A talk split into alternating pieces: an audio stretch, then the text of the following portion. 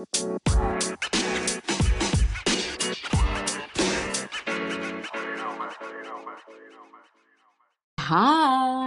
Mas Joni.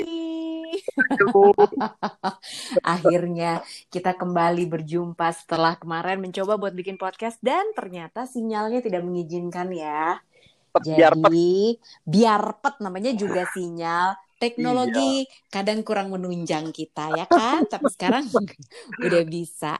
Eh jadi ya ceritanya nih kita kan udah lama nih agak sedikit mati suri ya podcast Mbak MotoGP karena kemarin Betul. mager aja gitu. Emang emang males aja sih. Terus ya udah ada udah ketahuan juga siapa juara dunianya udah gitu kan. Terus udah gitu eh, nggak uh, nggak sebenarnya nggak banyak update juga di tahun 2021 karena kan engine freeze ya Om Joni ya. Jadi ini engine freeze dan aero apa? package freeze. Yang aero fairingnya nah. ada freeze. Hanya boleh satu update itu dipakai tahun ini.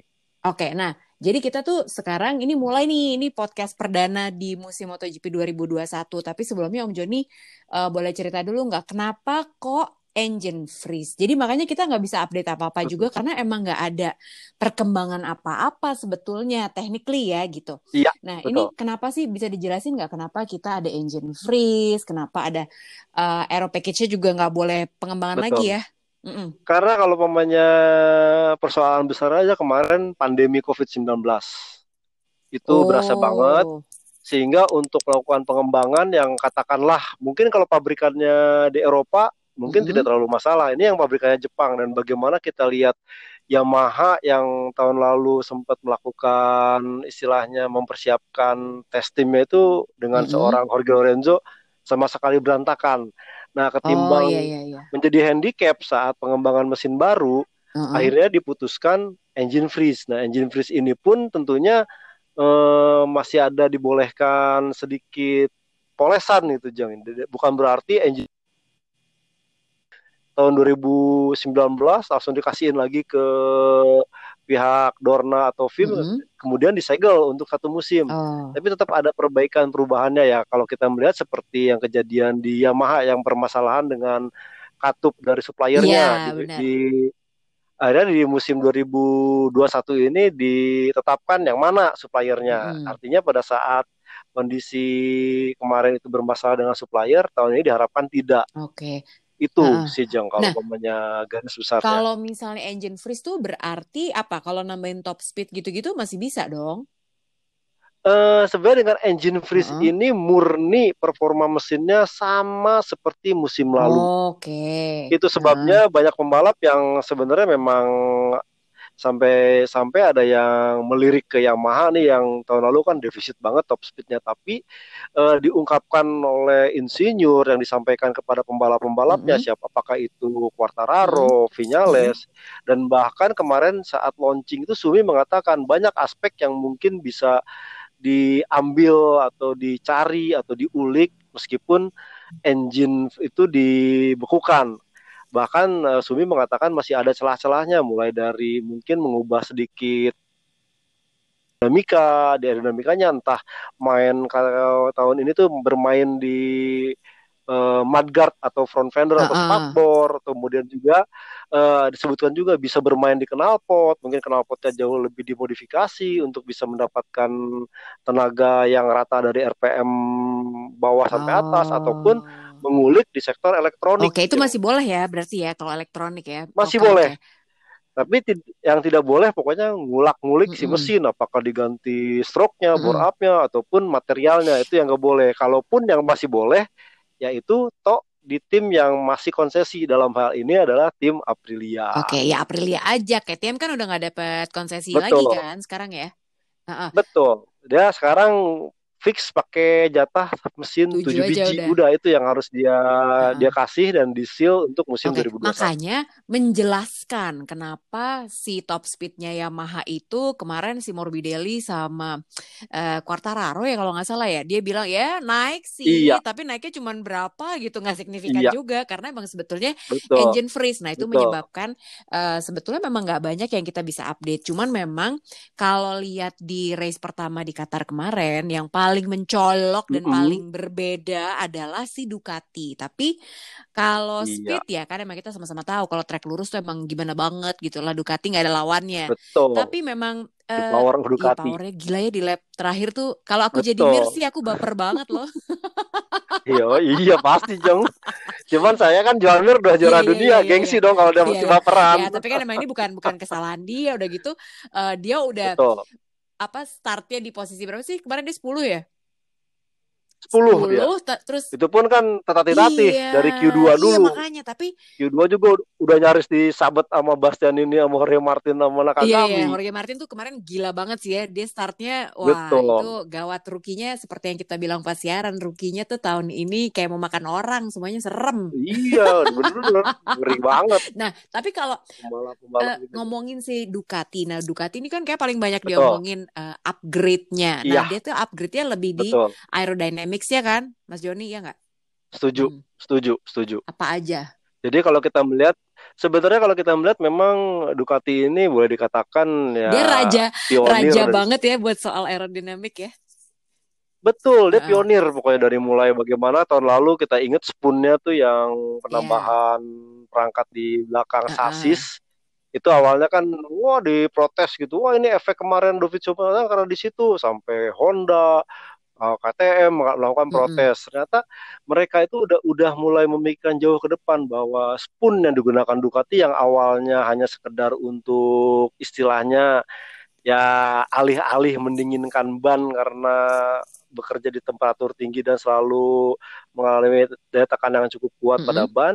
Ternyata e, dalinya ini, saya kenapa bilang dalinya karena dia yang menjadi pionir itu mengembangkan aerobody di mana dia menggunakan kayak semacam air uh-huh. Yang lazimnya sebenarnya ini diterapkan di kendaraan roda empat. Oh. Nah, di oh. aerobody ini di kiri kanannya itu bisa di apa ar, ar, mengarahkan aliran uh, angin. Nah, jadi si anginnya itu jauh lebih masuk ke air scoopnya itu, kemudian air scoopnya ini ntar diarih, dialirkan ke yang spoon yang untuk pendinginan oh, ban ini. Nah, efeknya okay si ban ini ada kayak semacam drag atau titik tekan atau di aerodinamis sehingga si bannya jauh lebih mencengkram uh -huh. dan karena aliran anginnya tuh diarahkan berbeda dengan sebelumnya angin anginnya itu kan jadi bubar uh -huh. begitu jadi menimbulkan kayak semacam istilahnya itu eh, angin berputar di sekitar mm -hmm. ban belakang sehingga si itu tidak terlalu stabil. Oh, nah dengan perangkat ini uh -huh jauh lebih stabil. Ditambah juga satu lagi yang sebenarnya memang pengembangan tahun lalu yaitu ride height adjuster yang kalau sekarang istilahnya tuh banyak dikatakan jurnalis luar itu shape shape shape shifter. shifter. Iya, benar benar benar. Shifter. Shape shifter. Kalau orang sudah iya, kan? bingung, shape shifter. ada P, ada F bingung gitu langsung. Pegangan, iya, pegangan, pegangan iya, bingung. Betul. betul. Iya, iya, iya. Nah, tapi kemarin tuh ya yang nah. yang kalau misalnya memang si shape shifter ini sebetulnya dia ngaruh banget buat Ducati berarti, Mas Joni. Pengaruhnya besar. Ya, ini dibuktikan Betul, bu, hmm. besar sekali. Uh, sebenarnya pengembangan ini sudah dilakukan hmm. tahun lalu, fokus ke Jack Miller. Jadi Jack Miller kemarin yang menjadi istilahnya kepala pengembangan riset shifter ini, sementara waktu itu Dovizioso tuh nggak terlalu, dia agak agak istilahnya konvensional nggak uh -huh. suka. Nah, cuma waktu itu uh, Jack Miller mengatakan step shifternya itu nggak real time hmm, gitu, ada jedanya. ada jeda pada saat diaktifkan. Okay.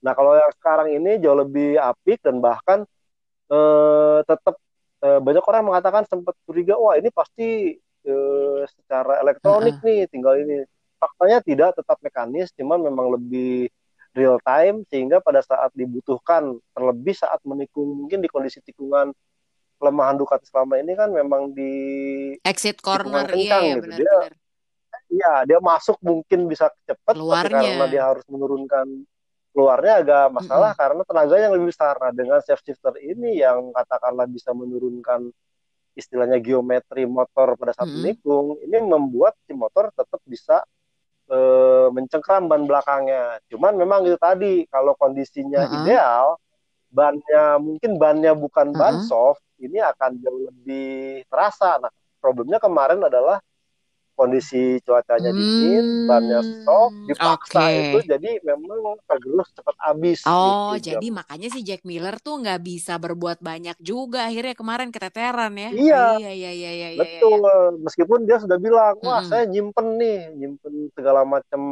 kekuatan atau daya tahan bannya buat di air-air, mm -hmm. tapi agak kesulitan karena memang cuaca kemarin itu sangat dingin di bawah 20 derajat karena sebelum-sebelumnya masih kisaran 21, 22, 23 derajat Celcius. Oke. Okay. Nah, berarti si Peko nggak pakai shape shifter yang sama atau mungkin apa, Om? Kan dia lebih lebih oke okay tuh sebenarnya si Peko ya, ya kan kemarin? Iya, iya. Iya. Kalau mama ditanyakan hampir semua pembalap uh -uh. pakai yang ya, Ducati, yang Ducati. ini terutama Ya, bahkan eh, bahkan si Jarko dan Jorge Martin pun sudah di eh, istilah digelontorkan yang belum memang hmm, Enea Bastian ini dan Luca Marini hmm. karena memang spek mereka itu eh, spek tahun 2002 2019. Oh. Nah, yang yang 2020 sudah pakai dan bahkan baik Jarko dan juga eh, Jorge uh -huh. Martin sudah juga mengaplikasikan aerobody baru yang kemarin bikin Peko Bagnaya mencetak lap rekor. Iya iya parah banget sih Peko. Nah Uh, Mas Joni, ini ya sebenarnya kalau kita mau ngomongin soal teknis nanti nih di episode kedua, uh, episode mm -hmm. kedua, episode selanjutnya, okay. itu kan nanti kita akan bahas tentang si whole shot dan lain-lain nih sebenarnya teknik seperti okay. apa. Nah, cuman Yap. ini sekarang nih, uh, aku tuh pengen nanya tentang peta kekuatan masing-masing tim. Ini penting banget juga dong, karena okay. kayak gini deh, uh, masih nyambung dari Ducati. Ducati tuh setelah ditinggal Dovizioso, orang-orang juga langsung pada apa iya Jack Miller bisa menggantikan hmm. posisi utama Dovizioso sebagai uh, rider utamanya Ducati kan dia ngembangin lah segala macam. Terus iya. pairingannya ya. Peko ya. lagi yang masih baru. Nah, eh, nggak uh, tahu deh kalau menurut Mas Joni prediksinya di tahun 2021 nih duo Ducati yang baru ini bisakah ya. menggantikan peran pentingnya Dovizioso atau mungkin sebenarnya justru mereka udah tinggal panen aja nih cuman semuanya memang iya. dikembangkan iya. dari zaman Dovizioso kemarin gitu. Betul. Jadi kalau kita melihat sebenarnya uh, kalau fokus ke Dovizioso mm -hmm. kemarin memang murni semua input dari Dovizioso mm -hmm. artinya pengembangan Ducati Desmosilici. Mm -hmm. Cuman ya sadar kemarin mungkin istilahnya kecolongan bahwa pada saat dia memanjakan pembalapnya, uh -huh. terus men-treatment pembalapnya, tiba-tiba pembalapnya uh, seolah-olah menampik gitu. Memang sebenarnya problem kemarin kan sudah dijelaskan ekonomi, masalah ekonomi. Yeah, Cuman minta naik gaji ah, pokoknya. Betul. nah problem di situ akhirnya membuat Ducati Ducati hmm. akhirnya mau tidak mau melepaskan talenta seorang iya, Dovizioso. Yeah, nah dari situ kemudian mereka memilih artinya kekuatan anak anak baru nih. Kenapa saya bilang hmm. anak baru? Karena uh, si Jack Miller baru pertama kali sebagai tim pabrikan, begitu juga Peko, Peko iya. itu. Akan tetapi dengan dua talenta ini, Ducati mengubah pola istilahnya pengembangan dan risetnya. Hmm. Artinya mereka uh, tidak terpaku pada satu personal, tapi mereka melibatkan seluruh istilahnya seluruh inti yang ada di Ducati, termasuk juga pembalap-pembalap satelitnya. Oh, makanya banyak sebenarnya ya sekarang, pembalap Ducati itu tahun ini iya, banyak loh. Gila. Banyak ada, ada enam. Ada ada, ada yeah, enam. Yeah, yeah. Dari mulai Peko Bagnaya, Jack Miller, Zarko. kemudian Jarko. Jorge Martin, Enea Bastianini dan juga Luca yeah, Marini. Nah, ini sepertinya akan menjadi platform baru Ducati hmm. agar tidak sampai istilahnya pembalap dan inter katakanlah Jack Miller jadi bagus kemudian jemawa gitu. hmm. gitu. Ah, udah deh gue nggak mau ke Ducati Nah ini untuk menangkan hal seperti itu mereka mempersiapkan, artinya backupnya siapa lagi siapa lagi siapa lagi, termasuk yeah, yeah, yeah. Mereka mempersiapkan siapa pelapis nanti kalau pembalap seniornya hilang dengan me, istilahnya membibit pembalap muda. Karena mungkin mereka belajar dari so. Honda yang sekarang kerepotan karena Mark Marquez belum Betul. kembali dan Paul Espargaro jadi pelangga-pelongo aja nih. Aduh gimana nih gitu kan dia juga Betul. kelihatan banget dia masih Betul. belum menemukan uh, formnya. Ya memang nggak kak versi kalau kita bilang kayak gitu karena baru race pertama gitu. Tapi tentunya uh, bebannya Paul Espargaro nih gede banget dan kalau ngomongin soal Mark Marquez nih uh, menurut Mas Joni ya. ya, dia kan udah absen nih pasti hmm. di dua seri awal. Di Doha ya Qatar dan Doha. Nah, emang ya. di seri ketiga dia bakal balik dan sebenarnya kalau dilihat ya. dari kondisinya ini kan ternyata si bone graftnya ini kayaknya tidak berjalan dengan yang diharap sesuai dengan yang diharapkan, ya. benar kan? Betul, Jadi nggak tahu betul. juga nih kemungkinannya beneran dia bisa balik di seri ketiga atau sebenarnya prediksinya Mas Joni sendiri gimana tahun ini? Nggak tahu ya. Ini kalau gue, gue mikirnya Ya. Kalaupun dia balik, tentunya dia nggak akan mungkin serta merta langsung kompetitif dan langsung Spartan kayak biasanya. Pasti kan dokternya juga bilang lo hati-hati ya kalau sampai jatuh lagi nih iya. berat nih gitu akibatnya yang lebih panjang lagi gitu karena udah udah lumayan Betul. parah nih sekarang cederanya gimana sih Mas Joni iya. sebetulnya nasibnya Mark Marquez gitu di tahun ini bisakah dia kembali menjadi seseorang yang Spartan banget atau mungkin tahun ini iya. dia ya udah bisa balik aja syukur gitu sebenarnya kalau kita melihat tuh kalau kebetulan kemarin ada yang mengikuti launching dari Repsol mm -hmm. Honda yang sebenarnya sudah iya, tapping yeah, yeah, yeah. dan kemudian ada media scrum yang langsung ngobrol dengan Mark Marquez mm -hmm. langsung secara uh -huh. Zoom itu sebenarnya ada ada dua hal yang merihatkan sebenarnya Mark Marquez memang masih belum ter masih meragukan kondisi. Oh ya, kenapa kenapa? Karena emang, di saat, kenapa dia bilang apa? Karena di saat ya di saat dia launching mm -hmm. preview di launching itu mengatakan bahwa dia kondisinya mungkin harus menunggu agak lama dan bahkan dia uh, sudah merelakan tidak bakal jadi juara dunia. Kalaupun tampil mm -hmm. dia mungkin hanya akan mengejar sejauh mana bisa beradaptasi dengan motornya. Itu dia nah, yang bilang ya bukan Mas Johnny Lono Mulia itu, yang bilang ya. Itu dia waktu di di apa di saat uh, launching uh tuh yang tapping uh video tapping. Tapi pada saat media uh -huh. scrum itu jadi kayak ada semacam ya apa ya uh, perbedaan apa agak sedikit berbeda mm -hmm. pernyataannya dia malah ah saya bakal siap. Mungkin saya tidak akan tampil di Qatar tapi saya akan berusaha bisa tampil di Qatar satu Qatar dua ataupun uh, ke Portimao Portugal. Oh. tapi kemudian dia menyebutkan lagi. Ya kalau nggak di Portugal ya Heres kayak Heres. Jadi ya dari apa yang dia lakukan jadi kayak ada semacam dualisme gitu pernyataan dari Mark Marquez. Dan bahkan kalau kemarin kita lihat pada saat kemudian dokternya memberikan lampu uh -uh. hijau, Mark Marquez kan langsung berlatih yeah, tuh, yeah, yeah, yeah, macam yeah, sampai cobain motor. Uh -uh. Cuman kemudian dia balik lagi kayak itu dikatakan stop. Nah, pada saat stop mm. itu tidak ada lagi tuh ya kalau kita melihat di Instagram, di mm -hmm. Twitter, aktivitas Mark Marquez yang lebih memaksakan diri dalam artian ya mungkin bersepeda, mungkin angkat berat atau latihan motor lagi. Nah, belakangan nah, yang ditimbulkan ya cuman kemarin terakhir dia iya, berenang. Iya benar-benar. Uh, nonton nonton iya, dan iya, berenang. Iya. Artinya memang ini pun masih jadi tanda tanya atau meragukan apakah Mark Marquez bisa uh, tampil di Portimao nanti ataupun ya di apa di Heres. Iya. Kemungkinan ini masih menunggu apa kata dokter dan ya kalau saya sih positifnya Mark Marquez tidak egois mm -hmm. nih. Kenapa egois? Ya, kalau kita ingat tahun kemarin yang di jatuh kemudian memaksakan diri lagi ya? Iya iya. Benar sih. Iya belum sampai 24 jam udah nong udah iya. nongol. Langsung push apa uh -uh. nah tahun ini dia memang lebih menggaris bawah nurut bahwa aja deh. saya nurut apa kata dokter? Emang iya sih harus ini yang saya agak topi iya, iya, agak topi oke okay lah berarti Marquez me, apa istilahnya bisa mengukur dirinya sejauh mm -hmm. mana sehingga apa pun hasil yang terbaik dia balapan atau tidak berserah kepada dokternya. Iya, udah bener lah udah dengerin aja kata dokter ya kan daripada kayak kemarin akhirnya kan jadi lama banget gitu setahun loh bener-bener setahun. dia nggak bisa ngapa-ngapain dan uh, ya ini kelihatan banget lah ini sangat berbeda dari Mark Marquez yang biasanya kita lihat di sosial media kalau dia lagi latihan uh, udah angkat beban lah udah ngapain latihan fisiknya tuh udah luar biasa banget dia sebenarnya. Cuman kelihatan banget yang Mas Joni bilang ya ini bener-bener fisiknya belum iya. kuat dan tidak direkomendasikan untuk melakukan latihan berat sama dokternya gitu benar-benar berarti ya udah tinggal sisa Poles Pargaro aja deh ini, ya kan?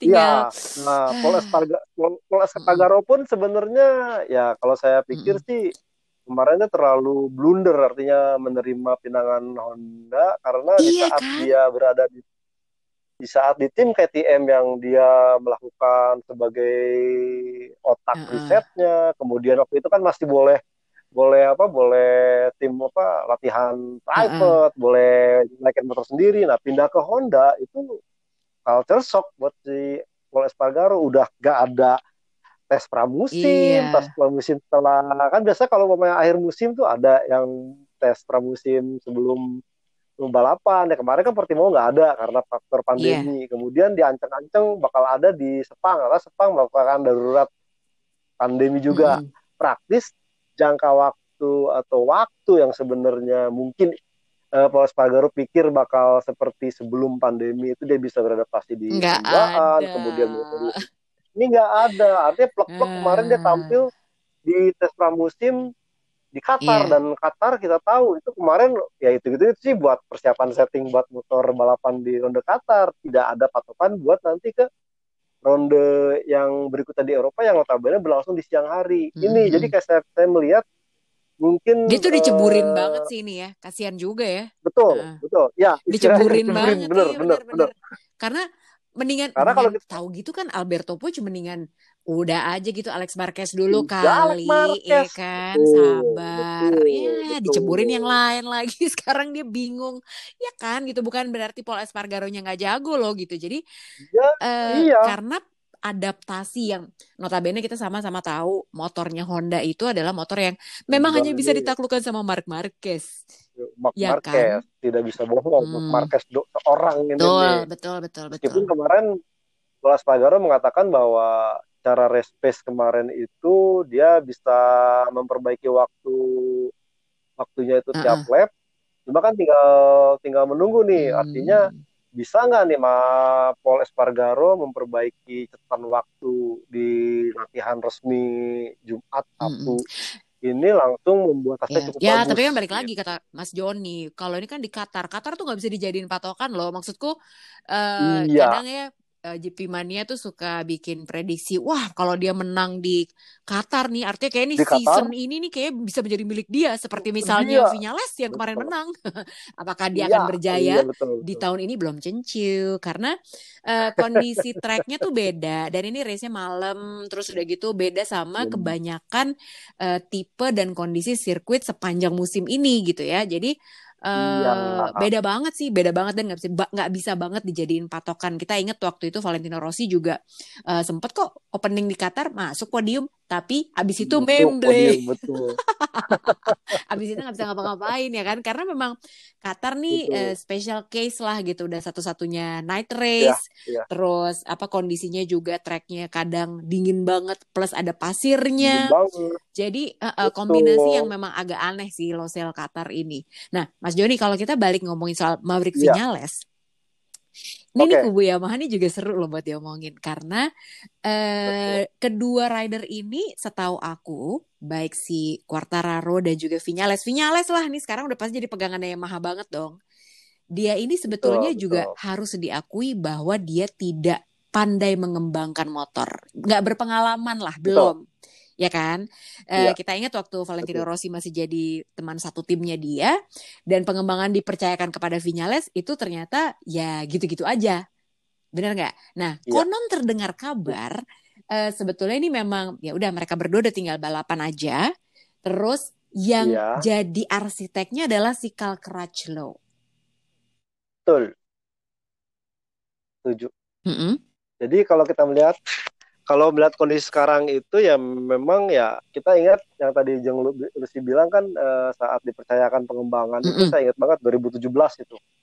Jadi mm -hmm. 2017 Vinales menang, kemudian Rossi udah bilang, oke okay, ini bagus nih, tapi di Eropa ataupun ntar di paruh Eropa mm -hmm. ini pasti akan ada masalah. Dan itu kejadian mm -hmm. pada saat ketemu sirkuit Eropa, Vinales sempat tuh menang di mm -hmm. apa di Prancis, tapi kemudian bermasalah sampai akhir musim, uh, akhirnya apa yang dikatakan Vanderbilt itu jadi hmm, iya makanya bukti. harusnya nah, ada wacana 2000... bikin uh, tes tim di Eropa kan ah.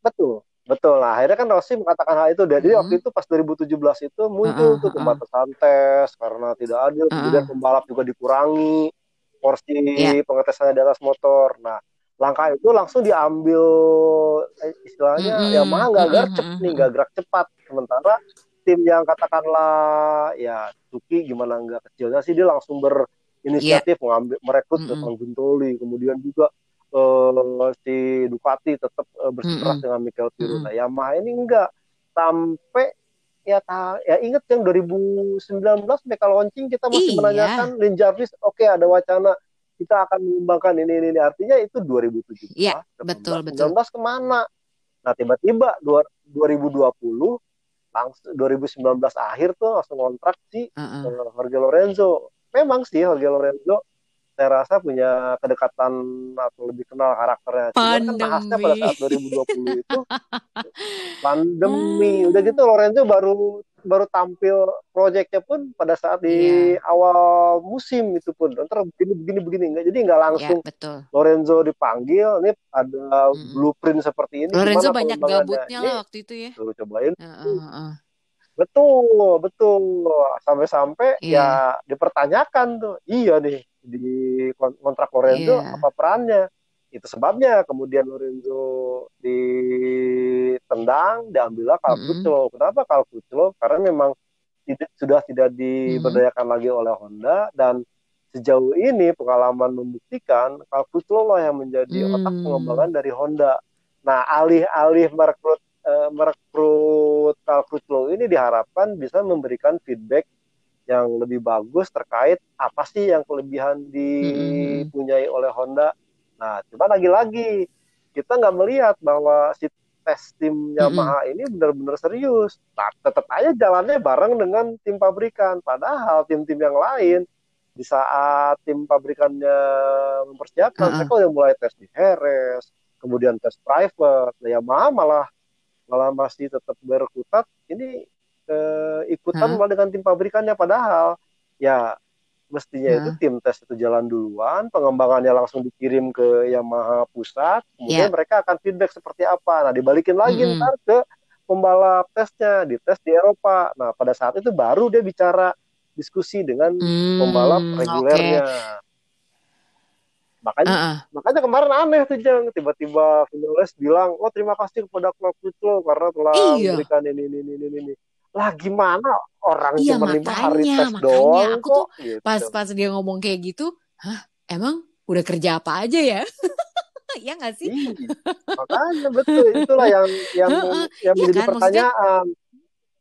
Jadi uh, malah saya, saya saya punya gambaran uh, di gambaran jelek gitu jangan kalau melihat kondisi balap di Indonesia kan gitu ada tuh pembalap yang yeah, sebenarnya yeah, punya iya, iya. mekanik jago motor bagus tapi performanya uh-huh. katakanlah catatannya nggak bisa kencang-kencang oh dia dengan gaya marah-marah ke mekaniknya uh-huh. gitu wah ini kurang ini kurang ini si mekaniknya bilang oke okay, tunggu uh-huh. ya kita Terus?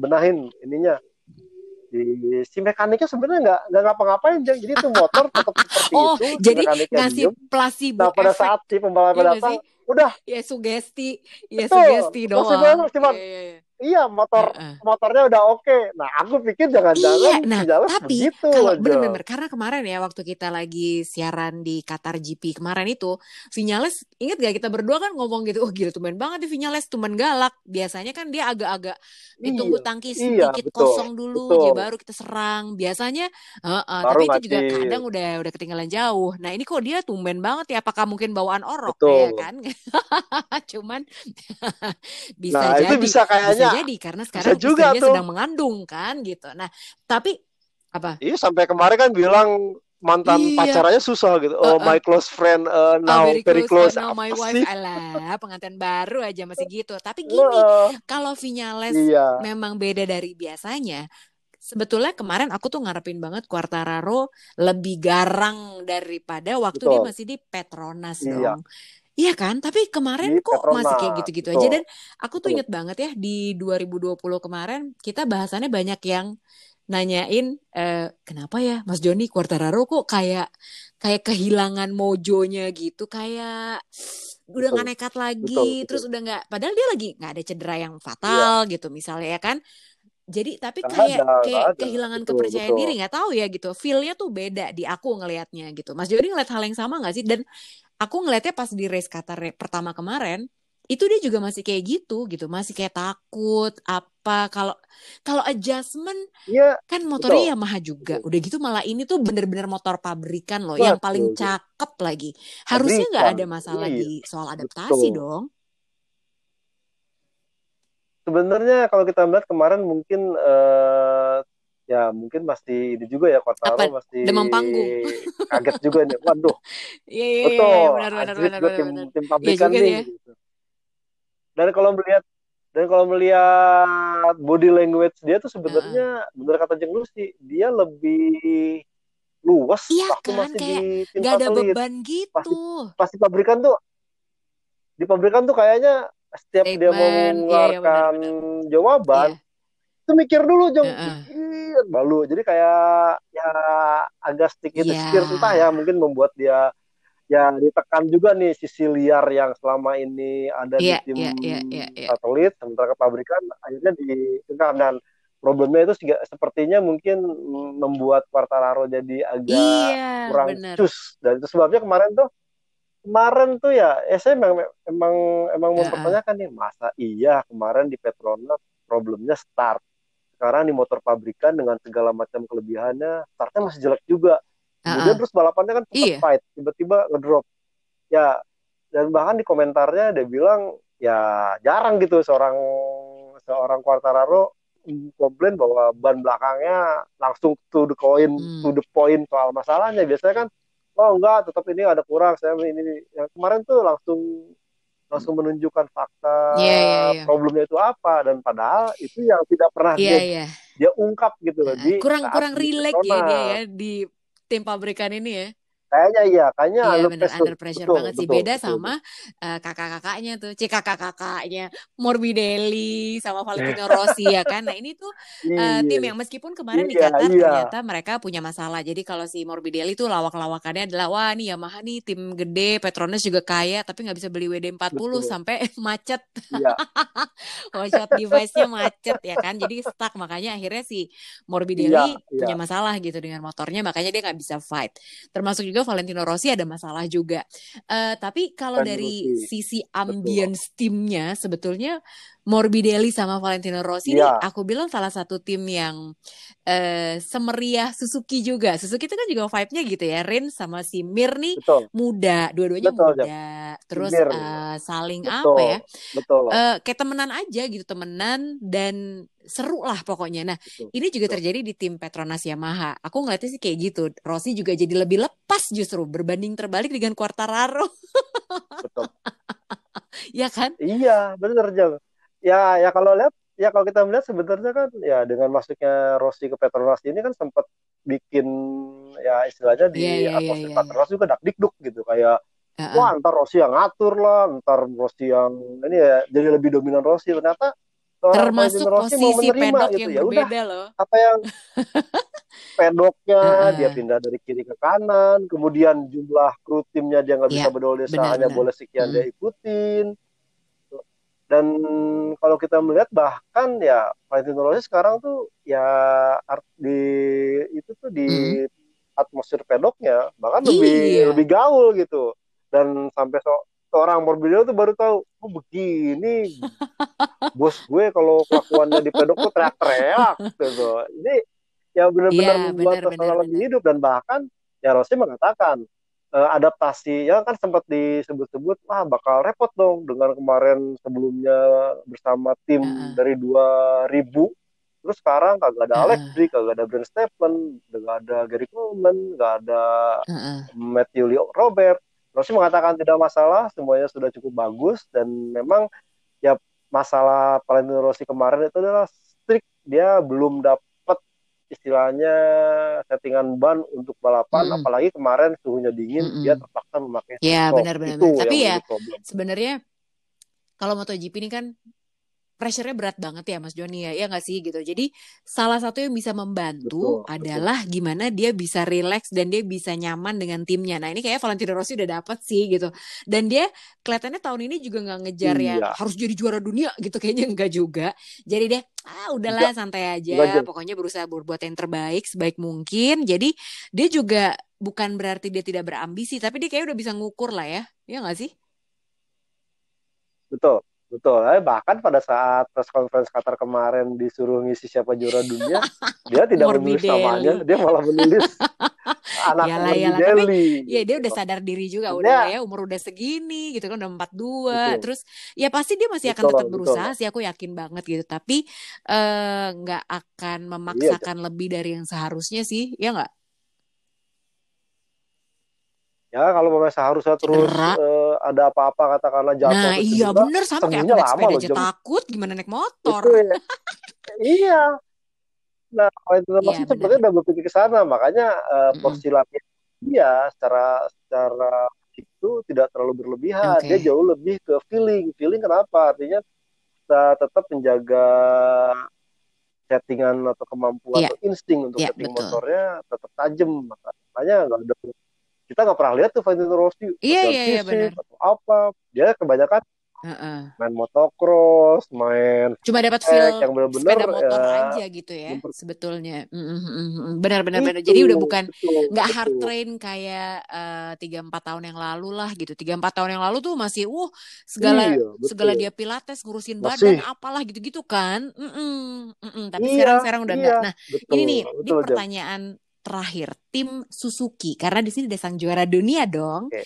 si okay. Joan Mir dan juga Alex yep. Rins. Nah ini uh, sebetulnya yang paling menarik dari tim Suzuki ini adalah mereka tidak mengembangkan apa-apa. Memang karena ada engine freeze juga segala macam, makanya di tahun ini juga dia santuy aja gitu, nggak banyak di utak atik juga nggak kayak Ducati lah Betul. dengan shape shifter lah apalah gitu dia justru iya. berkonsentrasi iya. di tahun 2022 Betul. tapi nggak tahu menurut Mas Joni apakah masalahnya Suzuki yang nggak bisa time attack ini akan terus menghantui sepanjang musim 2021 karena kemarin ya itu ya. udah kejadian juga sih di race pertama ya kan si Mir Betul. dan juga Rins ya. harus startnya nggak bisa di front row apalagi ya second row aja nggak dapat apalagi front row gitu nggak tahu gimana menurut Mas Joni betul jadi memang kalau kita melihat sebenarnya ada sedikit mm -hmm. yang perubahan dilakukan oleh Suzuki adalah mm -hmm. dia mengaplikasi whole shot device mm -hmm. yang versi awal yaitu yang menggunakan mm -hmm. uh, di bagian depan dan misalnya mungkin memang problemnya adalah dia berusaha untuk memecahkan uh -uh, bagaimana okay. memperbaiki time attack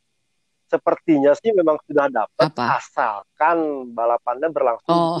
siang hari jauh. Emang Qatar tuh bikin susah uh, semua orang. Ya. Kemarin ya, iya, iya, iya, iya, agak iya. menyulitkan memang. Jadi patokannya suhunya uh, suhunya sesuai, yeah. anginnya gede. Eh, suhu anginnya nggak ada, mm -hmm. suhunya terlalu rendah. Yeah, Ini yang menjadi problem kemarin sih uh, Joan Mir dan Alex menyimpulkan bahwa secara performa mereka yakin, cuma memang hmm. untuk time attack di sini agak menyulitkan. Itu sebabnya harapannya mungkin ntar mereka akan tampak makin berbahaya ini pada saat Eropa. ronde-ronde di bener, Eropa soalnya gini nih kalau misalnya ada banyak orang yang bilang Suzuki ini sebetulnya ya all round bike yang dalam arti dia itu cocok di semua sirkuit. Waduh betul. jadi mengancam sirkuit, pokoknya jadi kan eh, kalau Ducati itu di sirkuit-sirkuit yang fast moving nah itu cakep banget tuh Ducati. Kalau yang banyak belok-beloknya ya mahal.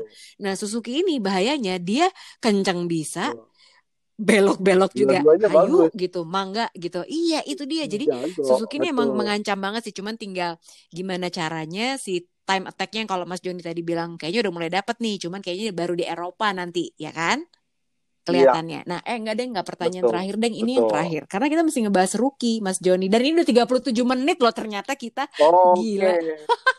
Jadi satu episode oh, aja iya. hari ini ntar Mas Jenny bobonya kemalaman. Jadi uh, aku tuh pengen tanya sebenarnya pertanyaan terakhir tentang rookie yang ada di uh, musim ini. Musim ini tuh serem-serem banget. Iya. Ya kan? Yang baru naik kelas dari Moto2 tuh. Betul. Uh, kemarin kita lihat aja Bastiani ini iya. udah galak, Jorge Martin juga apalagi gitu. Pas start tuh uh, kita lihat di Instagramnya MotoGP itu bisa loh dia tiba-tiba maju sampai ke Iya langsung empat itu aku lihatnya juga kaget banget. Betul, Tapi menurut Mas iya. Joni siapa yang paling mengancam di musim ini di antara semua deretan rookie ini banyak loh soalnya naik kelas. Iya. Jadi kalau sebenarnya ada empat sih sama Ronnie Savadori cuma karena Savadori ya mm -mm. Uh, tampil mm -mm. bukan dari Moto2 dari Superbike jadi memang saya nggak melihat Savadori bisa bersaing mm -hmm. untuk perebutan Rookies of the Year kecuali memang ada mujizat okay. motor dia ya karena dari Superbike naik ke kencang. MotoGP tuh juga saya, susah banget sih sebetulnya iya iya ya, agak benar. susah betul saya melihat memang Jorge hmm. Martin sih punya potensi ke sana karena satu dia berada di tim Pramac Racing dan juga menggunakan motor Ducati yang speknya 2020 okay. sama dengan tim pabrikan. Nah, kemudian yang kedua Enia Bastian ini memang sudah menunjukkan uh -huh potensi itu. Cuman memang uh, motornya ini agak sedikit handicap karena tidak dilengkapi safety hmm. dan juga aerobody. Nah, Luka Marini saya hmm. melihat masih butuh waktu karena memang kalau kita melihat dia menjadi pembalap dengan postur tubuh Betul. yang paling tinggi musim ini. Sementara uh, pada saat kemarin Johan Jarko memecahkan rekor uh -uh. 362 km uh -huh. per jam di atas Ducati Desmodici, itu Valentino Rossi melihat di belakangnya dia kecil. bilang iyalah dia bisa kencang kayak begitu uh -uh. dia orang orangnya kecil masuk gitu nah ini kan jadi jadi perbandingan iya, terbalik bener. dengan adiknya sendiri Luka Marini yang 184 meter dan memang kemarin itu yeah. dia agak sedikit kesulitan. Mm -hmm. Dia harus menyesuaikan gaya balap, dia harus mengubah riding style dan bahkan ya mungkin juga ini sebenarnya mm -hmm. problem Ducati yang memang sebenarnya dirasakan oleh Danilo Petrucci tahun Gede lalu juga dia, benar-benar ya. Itu hmm. untuk mengatasi Ducati. Jadi Jorge Martin Enia Bastian Luka Marini, iya sih. uh, aku memang agak-agak ketakutan kemarin ngeliat Jorge Martin karena gila nih anak kenapa nih startnya cakep amat gitu. Kayaknya seumur umur kita siaran MotoGP biasanya kalau start tuh nggak kalau yang kalau nggak di front row ya udah dia langsung ngajar, tapi yang di belakang tuh pasti udah kerepotan banget gitu. Ya kan, kan pasti ketahan. ketahan Ini kok dia bisa bisanya ngelihat apakah iya. pure beginner luck atau emang dia jago banget kita lihat aja nanti ya di di Doha GP nanti hari Minggu gitu. Ya ya ya, ya. tapi kalau Mas Joni tebak-tebakan ya sebelum aku tutup. Menurut Mas Joni yang paling berpeluang besar untuk jadi juara dunia nih 2021 siapa? Mir lagi ya. atau mungkin dari Ducati? Atau siapa? Saya melihat potensi besar masih hmm. ada di Juan Mir asalkan dia tetap tetap menunjukkan sikap yang iya, terus yeah, yeah, pantang menyerah, jangan baperan dan yang kedua mungkin saya melihat uh, seorang Jack Miller nih, seandainya dia bisa uh. membalikan keadaan nanti di Doha dan dia bisa menang, mungkin Jack Miller yeah, yeah, bisa. Yeah, bener -bener. Jack Miller tuh tahun ini terlihat lebih santai ya, iya nggak sih? Iya, iya. kebalikan dari kebalikan dari Quartararo. Itu pabrikan malah iya full stres sampai iya, sampai, sampai rambutnya kan memutih itu keluar taruhnya enggak ya? di highlight ya? aduh ya ya ya oke oke berarti either si Morbi eh Morbidelli. Ya enggak ya Morbidelli tuh kayak ini perasaannya Valentino Rossi aja sih sebenarnya ya nggak sih? Kalau Morbidelli masih agak berat. Kayaknya betul, memang betul, antara betul. Miller atau Mir kayaknya ya tahun ini ya. Coba ya kita lihat. Double iya. M double M. Oke. Okay. Nanti di episode yeah. selanjutnya, tadinya yeah. kan kita mau lanjut ke dua episode nih, tapi sekarang ini udah malam. Okay. Jadi nanti ya di episode selanjutnya sebenarnya kita udah janjian sama Mas Joni mau ngejelasin masalah teknis pokoknya karena um, si whole shot device ini adalah makanan yang sering kita lihat di berita-berita MotoGP dan ternyata di berbagai Betul. pabrikan ini ada yang macam-macam nih gitu ada yang pakai dua-duanya ada yang Yamaha iya. sama Suzuki ini beda satu ada di depan satu ada yang di belakang doang kenapa pakainya di situ iya. nah itu pembicaranya akan panjang banget. Tapi nanti ya di episode selanjutnya. Karena Om Joni nggak boleh kurang tidur. Kalau kurang tidur bikin pusing, apalagi kurang duit ya Om Joni lebih pusing lagi. Terima kasih banyak Om Joni. Kita ketemu lagi nanti. Kita janjian lagi di podcast Sama-sama, selanjutnya. Thank you Mas Joni. Bye. Sama-sama, Jeng